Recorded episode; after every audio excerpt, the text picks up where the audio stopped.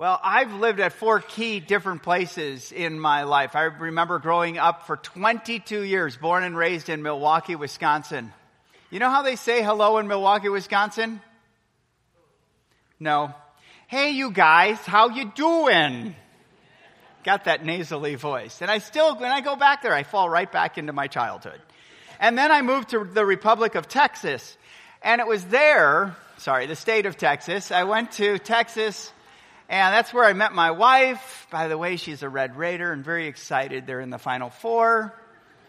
Um, it's God's team to her. And, and so it was in Texas that everyone would say, Hey, y'all, how y'all doing? If you ever grew up in Texas, you know what I'm talking about. And then Tennessee. I was nine and a half years in Tennessee, and it's there we, Cheryl and I, we had three little boys. They're Tennesseans. And um, they would always go like this is how they would greet. Hi, Joe. How are you? And you was a, a two syllable word. And then I moved to Kansas and I've been here 17 years. And you know how they say? They go, hello. Kansas. I love this place. It's what you see is what you get. There's not a lot of false pretense. Yet in each place that I've lived, and with the people who became and remain my friends, do you realize the single most important determination of whether or not someone's going to be a friend happen in the first seconds? It's called a first impression. And a first impression is all, I mean, experts tell us it happens, I don't know how they timed it. I just read it, okay? They said it happens within one tenth of one second, all the way up to seven seconds. Something happens where even before a person might speak, you read something from them that causes you to make a, a, first impression. And these are some of the issues that we look at or that we observe or we hear to help us click into a first impression, but they are very, very difficult to change and alter. Experts have done research, one out of Cornell University, where it took people just after looking at pictures of people and expressions on their face, it took them a year to change their initial viewpoint of someone. First impressions are extremely powerful, but it has to do with how we receive each other. How do we receive each other? Because most of the research on making a first impression is what you're to do to make a positive first, uh, uh, first impression. But, but what we're going to look at today is instead of doing, I want to talk to you about viewing. And here's the point we're going to make. It's that how you receive others reflects how you view yourself. Do you ever realize this is the root of first impressions. How do you view yourself? It will change the way that you receive others. Here's what I mean. If you view yourself as a fantastic, superior, and awesome person, you will tend to receive others as people who are beneath you and inferior. If you view yourself as a righteous Christian, you will tend to view others especially those who don't act like you, as the heathen out there, right? And if you view yourself as informed, progressive, intelligent, when someone votes differently than you, when someone believes differently than you, there's the tendency to view them and receive them as ignorant or regressive or just plain stupid. And so Jesus is really going to deal with that issue. And remember last week when we were looking at this uh, at, at the book of Matthew, Jesus is preparing his disciples to be without him on this earth, to continue what he started and to advance his kingdom to the end of the earth. But he had to tell them and prepare them. And everything kind of slows down on these final moments. Actually, 40% of the gospel narrative is over the last seven days of Jesus' life. Why? Because scripture goes in slow motion so that we don't lose what Jesus is saying to us. And so let's look at Matthew chapter 17, verse 22. He's preparing them, and he says this As they were gathering in Galilee, Jesus said to them, The Son of Man is about to be delivered into the hands of men, and they will kill him and he will be raised on the third day. And they were greatly distressed. Why were they greatly distressed?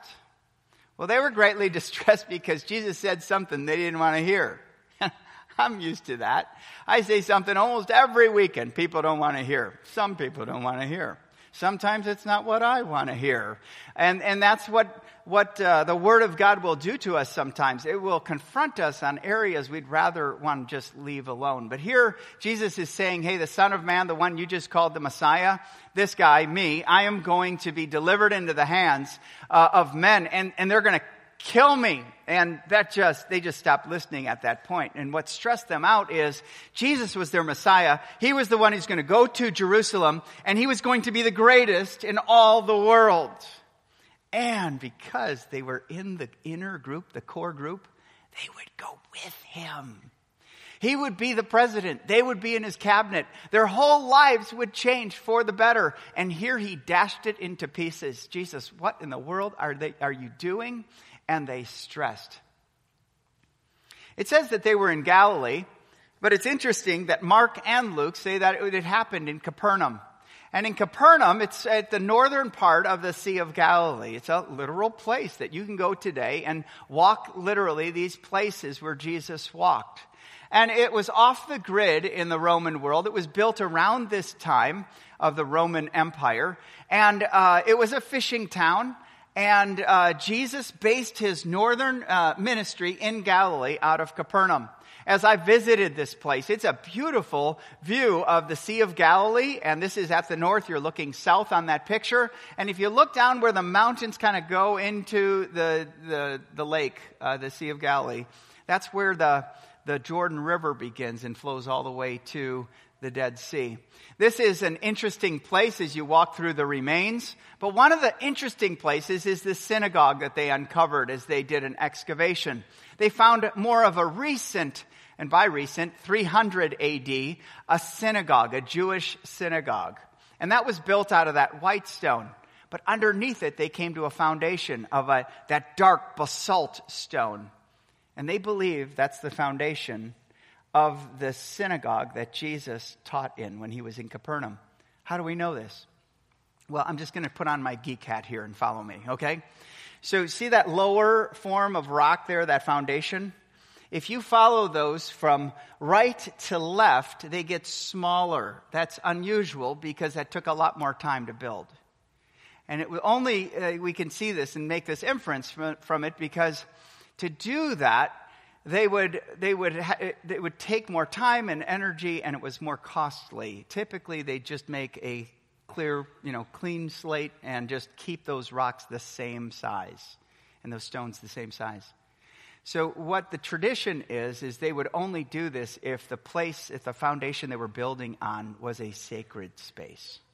And synagogue was a gathering place for Jews to go over the Torah and Jesus preached here. So it's likely that Jesus preached right on the foundation of that, of that uh, recent uh, synagogue. So Jesus is uh, teaching at this place, and it's at this place where the disciples ask him a question. Look at 18, verse 1. It says, At that time, the disciples came to Jesus saying, Who is the greatest in the kingdom of heaven? What brought this one on? But, but I mean, it seems like it comes out of the, out of the blue. Hey, Jesus, who's the greatest in the kingdom? What does this mean? Why did they ask this question? Well, if we can connect it back to the fact that they were greatly distressed when Jesus said, I'm going to be killed and on the third day rise, I'm going to be killed, I'm no longer to be with you, then they were going to go, okay, Jesus, when you're gone, who's going to take your place?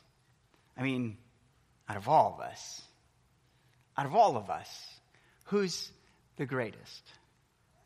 Now, Jesus knew what they were doing. Jesus knew what they were doing. But it's a question that kind of gives our picture with who's the greatest, our infatuation with the word goat. You know what I mean? Greatest of all time. We, doesn't matter the topic or the field of interest, we all have our goats. Who's the best one? Who's done that the best? If it's basketball, and there's always a debate, right? And I won't even get into LeBron, you know, Jordan. We won't even Okay, I just did, but I'm sorry. We, we can get into that and we quickly move into that. Uh, but it's not always us going around with our top 10 list. It's not always uh, us, knowing, uh, us knowing who's ranked first, second, and third and where are we, where do we rank. It's primarily brought on by a crisis, right? And here in the ministry of Jesus, the crisis that was Jesus is going to leave. So you're working in a company, and all of a sudden they say, hey, the president is stepping away. What's the first question? Who will take her place, right? We ask that question. It, it's curious, it's confusion, it's competition. And we always want to know where we stack up. So let's not be too harsh on the disciples. This is something we ask in our current world, in our current circumstances, when anything changes. Because there's a desire to one up. There's the desire to step up. There's the one, the desire to climb the ladder to success. And what Jesus is going to do is he's going to chart for us a path to greatness. And it's brought on by who's the greatest? Who's the greatest? Jesus is going to lean into that question. And he's going to, he's going to really confront us with our path to greatness and his path to greatness. Now, our path to greatness usually wants to always upgrade and to always be, uh, have room to be better. And there's a desire in me as a type A driven individual. I kind of like to pursue that. I like next year to be better than this year. I like to see growth.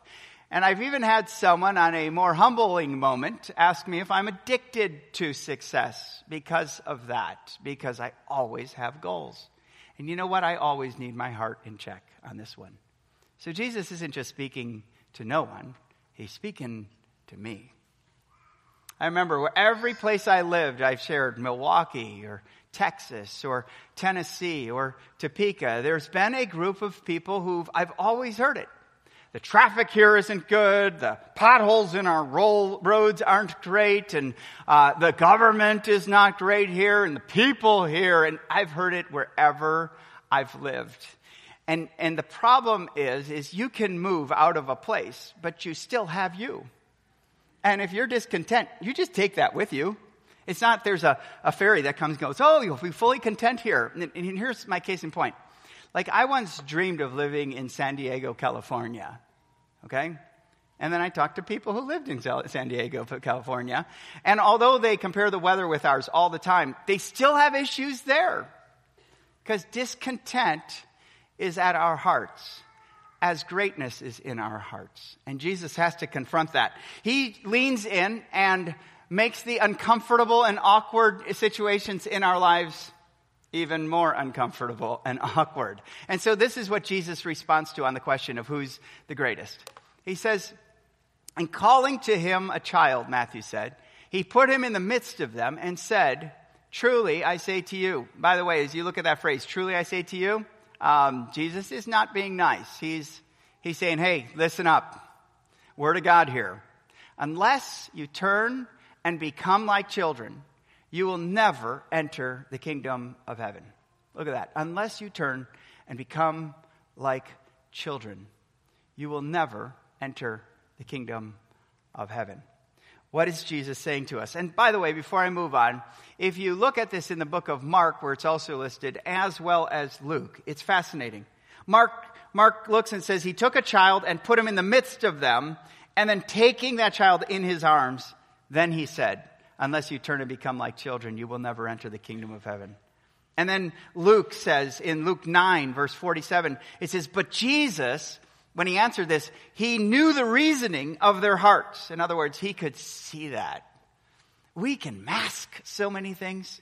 Jesus just tears us open and sees the motivation of which we operate with. And he put a child at his side, which Luke, Luke kind of brings that out. To put him at his side was the place of honor. So he put him in front, he hugged him, then put it at the side and said, Unless you turn and become like children, you will never enter the kingdom of heaven. Why did Jesus elevate uh, a child? Why did he do this? Well, we need to understand who, who this child was. Matthew, when he shares a Greek word for this child here, the Greek word sounds like this, paedon. Paedon. And paedon was neither male nor female in the Jewish world. They were an it. A pack of them were them. So kids, children, were not honored like we honor children today. We, we can even idolize our kids, right? They are, they are our chance to make all of our failures better. We can live our lives through them and we put an incredible amount of pressure on our kids and we can think life is better with them. Here, most of the great and important people thought life was better without them. They shoved them to the side. They ignored them. When someone important came into the house, kids, get out. And what does Jesus do? Jesus takes a child, hugs them, puts them next to him, and says, Unless you, every one of you guys turn, become like this, you become like this child, you will never enter the kingdom of heaven. What Jesus is calling us to do is he's calling us to do three things. First of all, he's calling us to believe that we're the least, that we're like children. He's calling us to become the least, and then he's calling us to receive the least. Uh, I just gave you all the blanks that you have in your notes, but let's try to figure out what they mean. The first one is this believing that I'm the least. Since children were seen as the least in society, and by the way, even slaves had a lean in factor. Even a slave could be trusted and given responsibility and listened to and sought out. But a child was a, just an adult in waiting. They weren't going to become important until they grew up. Jesus said, Unless you turn and become like one of these, you cannot enter the kingdom of heaven. So, what does it mean to believe that I'm the least? By the way, you're not going to hear this apart from God's word or a place like this. You're not going to hear the world who says, hey, believe you're the least. Matter of fact, our world's going to sing songs to you like, I believe I can fly, and all those other things that are all trying to pacify this issue of greatness in your life. They're going to call you to a higher step. We don't say to our kids as they hop on the bus, honey, have a great day, and remember, you're the least. Try that one out tomorrow. It don't, you'll have a kid, a very confused kid getting on the bus. And since the weather's good, you have kids who heard it. Oh, because the windows will be down. They go, dude, what's up with your mom or dad? Yeah, we don't say this. We only say good things to our kids. And here Jesus is saying, do you believe you're the least? Well, let's talk about how Jesus sees us. Let's do that respectfully because I believe that as we look at the scriptures, very early in the story, God is creating male and female in his image. Priceless, eternal, significant, valuable people he creates in relationship with him. They were together. They saw the greatness of God. They walked amongst the greatness of his creation. And then something happened. I mean, in our book, two chapters in, I mean, I mean, you just want to know the story. Two chapters were really great with God. And from Genesis 2 all the way, it takes it takes that long to be restored back to God. Redemption is the major story, but something happened. We wanted to go our own way. We didn't think God was great. We thought we were greater. We didn't like viewing God's word as great. We thought not so great. We'd have a greater life without him than with him. So Adam and Eve walked away. And as a result, we're distant. We used to be intimate. Now we're estranged. We used to be close. Now we're far. We used to have a great. Now we have the least. And we are the least. But what does this great God do? This great God reaches down to the least, to the furthest away, to the estranged from him, and he sends the greatest gift, Jesus. This Jesus comes and lives a life. He lives a life you and I can't live. He lives a perfect life. This Jesus lives on this earth, living a perfect life, and he dies. He dies. He's rejected. By the way, he was born to a least kind of family, off the grid, not in Rome but in a Roman part of Rome, in a very small Jewish village, that Capernaum at tops was 1,500 people at its heyday. And here's Jesus basing his ministry out of this place. These least kind of places, the greatest person who ever walked on this earth. We've got to believe that there's nothing we can do to earn this. That's why Jesus died on a cross for us. And he rose from the dead. He took the least place for us. And he reaches down, greatness reaches down to the least. And the way we begin a relationship with Him is just this thing. I got to believe that I don't have enough when I stand before Him. I got to believe that no performance is good enough. No bank account has enough to cover it. No act of performance or moral life is enough to satisfy the holy, righteous mind and nature and wrath of God. I've got to believe it, that it's not about me. Some of you have been growing up or have acquaintance or even walked away from a religious system of morality that says if I'm good enough, my, I'll get in. If I can just make it so that my good deeds outweigh my bad deeds, then God will smile on me. And scripture says even our best actions are like filthy rags before the presence of God. We've got to believe that I bring nothing. I bring nothing. But with Christ, I get everything. He's the greatness. We've got to step down from ourselves because humility then receives what Christ will give us. And the only way we're going to give that is if we believe that we're the least. Humility is believing that everything I have is a gift from God. And it begins when I believe this. But Jesus doesn't just say that. He then calls us to become like children. And look at what he says here. Whoever humbles himself like this child is the greatest in the kingdom of heaven. It's not just believing that I'm the least, it's becoming the least that Jesus is calling me into. Truly, truly, Jesus says, I say to you, unless you turn and become like children, you will never enter the kingdom of heaven. What is Jesus saying about becoming like a child or becoming a child? Is it to be young again, to live an innocent life, to live carefree without responsibility, to say other to others like a five year old, like what you actually think, or to ride an emotional roller coaster like a three year old? No, he's not saying that. He's saying, look, you're my child. You're my child. Step away from your status and be good with that. Humility is becoming a child. It's becoming a child of God. And this is where we find our first calling. Like, I'm, I'm Joe. I have my first calling as a follower of Jesus. I'm a child of God. Before all the other callings in my life, I'm a child of God. And I don't grow out of that. I don't grow up to a level of maturity so that God's not still not my heavenly father and I'm not his child. We are brought into being children of God. That ought to be the greatest pursuit of our lives to live as a child of God. If you view yourself as a child of God, guess what? You're open to receiving a whole lot more people. The disciples were into ranks. Like, Jesus, we want to be close to you. We got this rank. And when you leave, who's the greatest? Jesus says, nope, just clear the slate.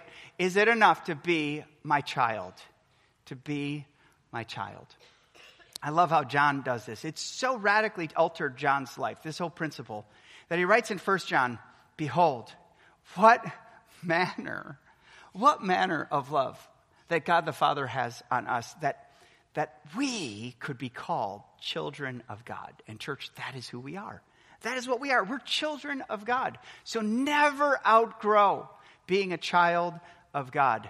Believing I'm the least, become the least. Greatness is found in making Christ greater, bringing glory to Him. It involves stepping down from ourselves, from viewing ourselves as superior or better than or righteous or more informed, intelligent, or capable than others. Even, even if that's true about you. Greatness is really marked on even the people who have reached the greatest heights when they step down. Case in point, one of the key players from Texas Tech last night, the, the um, interviewer goes up to him and says, Tell me about uh, this point of the game and how, how did you do that? And how did you know to take that shot? And he goes, First of all, I want to give the praise and glory to Jesus Christ. It's Him why I live, and he, He's the one that I have my being. Now, what did you just ask me? yeah, he had an agenda to make Jesus greater, right? Now, we can be in your face on that, and we can be fairly arrogant sometimes with that. But think about it. What if your first thought was to make Jesus greater in your response to people's questions? What if your first act was stepping down when you walk into a room of people? What if your first word was how you can make Jesus greater? Humility is becoming that child of God. How do you become a child of God? You receive the gift of Jesus. Now, many of us have been trying to perform for God's acceptance, but the gospel is all based on the view of yourself that you can't do it. We can try. I remember one of my seminary professors, just profound, said this. He said, Joe, you don't know how bad you are until you try to be good. That's true. Just like I don't know how selfish I am until I got married. And then we had kids. And I'm really, I mean, life just turns upside down when you realize and start following Jesus. And when you try to actually follow him, where you give yourself up to love people, he radically changes it. And so, by faith, I just want to encourage you if you're not in a relationship with Christ, would you do that right now if you'd like to? How do you do that? It's no hocus pocus prayer, it's a, it's a statement of your heart. God, I get it. I can't be good enough. Thank you for sending Jesus. Thank you for living, dying, and rising for me. I've been trying to perform. Really, this is all about trusting you. I receive what you've done for me. Now help me to follow you. However that's going to look, help me to follow you. And if that's a condition of your heart, guess what? You're a child of God. You're not a child based on your earning or your work. You're a child based on God's work for you, his great work through Jesus Christ. Become the least. And so Jesus continues this conversation. Look what he says in verses 5 and 6 of Matthew 18. Jesus says, Whoever receives one such child in my name receives me. But whoever causes one of these little ones who believe in me to sin, it would be better for him to have a great millstone fastened around his neck and to be drowned to the depth of the sea. Another fascinating thing. Again, I told you we were in Capernaum. Jesus is in the northern part of the Sea of Galilee. Guess what Capernaum made? They made, they made these things millstones. Millstones. And a millstone uh, was something that was a rock that was carved into a circle or like a wheel. And if you can see that one that's on that platform, they chisel out a square peg and they put in this long pole and they could use that for leverage then. And they'd have an animal or even a person who'd walk around in a circle and it would move that millstone to spin and they'd put grain on there and it would grind it into flour. And so every city had to have them. Problem is, is Capernaum had so many that this must have been a place they manufactured them. I think there was a sign, welcome to Capernaum, home of the millstone. Probably not. But, but when Jesus walked into this, do you get the picture? He's, he's standing there, perhaps among millstones. He says, I tell you the truth, if you cause one of these children to sin, it would be better for a millstone to be put around your neck and you would be thrown you can almost see his hand going out to the Sea of Galilee as you're in this place. See, what Jesus is saying is we've got to receive the least. Receive the least, because humility is receiving the least. Jesus says that when you receive the least, you receive me. And likewise, when you reject the least, you reject Christ. You reject me. If Jesus is the greatest thing about you, it's going to change the people you receive. It's going to be the change the, the people you're going to be in relationship with. Because humility is in receiving the least. See, religion or politics or education or healthcare or corporate world or small businesses or whatever field you're in, we all have our terms, we all have our language, we all have our categories. Those people are in, those people are out. Those people are us. Those people are them. And we can do that, whether it's racially or whether it's economically, whether it's our neighborhood or our cars or our positions. We can do that. But look at Jesus. It's not his way. He doesn't cast people into roles and stay away from them. You have a Jesus that is drawing near. And if Jesus is God, then you have God drawing near to people and receiving people that people don't want to hang around, that people would rather ignore, that people have to step down and take more time to go and visit and talk to. Look at Jesus. Wide and vast is the range of his love. Wide and deep are those he received. There's a, a, description in the New Testament scriptures about them or those people from a Jewish perspective. People we'd rather stay away from, people who make us look bad. You know who they were? Tax collectors and sinners. Do you know who Jesus partied with? Tax collectors and sinners. There was a group of people, people who made their money selling sex, prostitutes. And if you were a Jew, even if you were on the same side of the street and you saw a prostitute coming, you were to move to the other side, lest even in passing, if someone was glancing, they would go, oh, that person's with a prostitute. So you would stay away. Guess who were at the feet of Jesus, weeping? Guess who Jesus asked to have a drink of water with at a well in Samaria with? A prostitute. A prostitute. Some with a broken past and a broken present. Now, Jesus always called each person to himself. He always called them away from what they were doing that was ungodly, but he always received them. And as Christ followers, we are to we are called to receive people the way Jesus receives us. And if you view yourself as the least, then you need to receive the least in the, in the room, the least in the neighborhood, the least in the city, the least at your work, the least in the room. Wherever we're at, we need to receive the least. And by doing so, the floor drops out, right? Who am I willing to love? If it's just like me, if it's just like me, then it's a veneer. And the, the picture of love that I give is a veneer of people who look like me. But when we love like Jesus, the floor drops out. Look at how many more people the gospel is made available to. You see, we might not realize this, but this radically changed who and where the gospel went. Because after Jesus was resurrected, and he said in the book of Acts, All authority on heaven and earth has been given to me. All power. You will receive power when the Holy Spirit comes upon you, and you will be my witnesses to Jerusalem and all Judea and Samaria and to the ends of the earth. How did it go from a Jewish perspective to an all world Gentile and Jewish perspective? Because they were willing to receive people like Jesus. Did you ever realize that gospel might be limited in the people you hang around?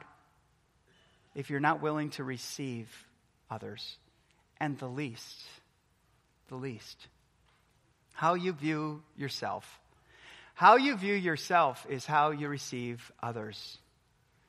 So, how are we doing on that, church? Because frankly, I want to own the market. I want to own the market on loving people in Topeka. And we need to provide a corner market, and that is all churches, everyone who calls on the name of Jesus in Topeka. We need to be receiving people eh, where we're owning the corner market on, on love and forgiveness and mercy and grace, as we also own the corner market on what it looks like to lead a godly life with righteousness, justice, and truth. Uncompromising, but compassionate love and acceptance and reception of people. That is, that is the church, where the gospel has no limits for who it can present the life changing news of Jesus. So here's my question Who are you ignoring? Who are you ignoring? Who am I avoiding? Who am I avoiding in my life that it's easier to walk around, to dodge, to ignore, to move over, so that I can find people who are like me. Now, we can have an exercise where you write a name on your notes and you pray for that person, okay? So I, you no longer avoid them. But I just think this is ongoing. It's, it's, it's who we are, right? When we walk into a room and we look for greatness rather than the least, it's going to change the people we meet, right? And it's going to change how we view ourselves. So, church, we've got to be willing to step down and receive people. We've got to be willing to no longer ignore, avoid, neglect, the people around us that God has placed us. By the way, let me just pan out and give you a perspective from heaven. See, God doesn't stratify people, He calls us all through Christ to be His children. So the people God puts in front of you are actually part of His plan for you to deepen in your love, to advance the gospel to the ends of the earth, to grow, to mature, to be His children who are passionately in love with Him and are learning to love each other. You are the church. Let's practice this right now. Let's step down from ourselves and receive what Christ has given us through his life, his death, and his resurrection. We're going to celebrate communion right now. And what we do is we step down from ourselves and we say, I bring nothing to this. Everything that I need has been brought to us by Christ. So we take these two elements one bread, re- picturing uh, uh the, the body of Jesus that lived for us, died for us, and rose again from the dead. When we take that, when we eat it, we're saying, I believe this. And then the cup. It's a new covenant forged by the blood of Jesus of an eternal promise of the loving kindness of God to us. When we take that, we drink to grace, right?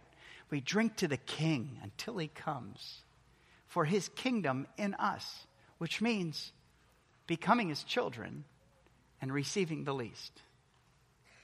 So, just in the promote, in, in, the t- partaking of this, we promote the message of Jesus until he returns. So, if you're a believer in Christ, if you put your faith in Christ, take this. If not, it's my prayer that soon you would believe it and you could take this because you would profess it openly in front of your church family, like we're doing this. But I'm going to ask that we just hang on to these elements so that we can take them together as a family. Let's pray. Father, we thank you for this time. We thank you for your word. We thank you for the heart of Jesus that you uh, engaged us with today. And Lord, I just confess to you that we're going to leave this place and we're going to be confronted with so many different pictures and snapshots and videos of what is greatness. But Lord, we have Jesus. So we lift him higher in our lives, in our minds, in our hearts, and with our bodies to follow him, to step down from ourselves, become the least, and receive the least so that Jesus can become greater on earth as he is in heaven. It's in his name we pray. Amen.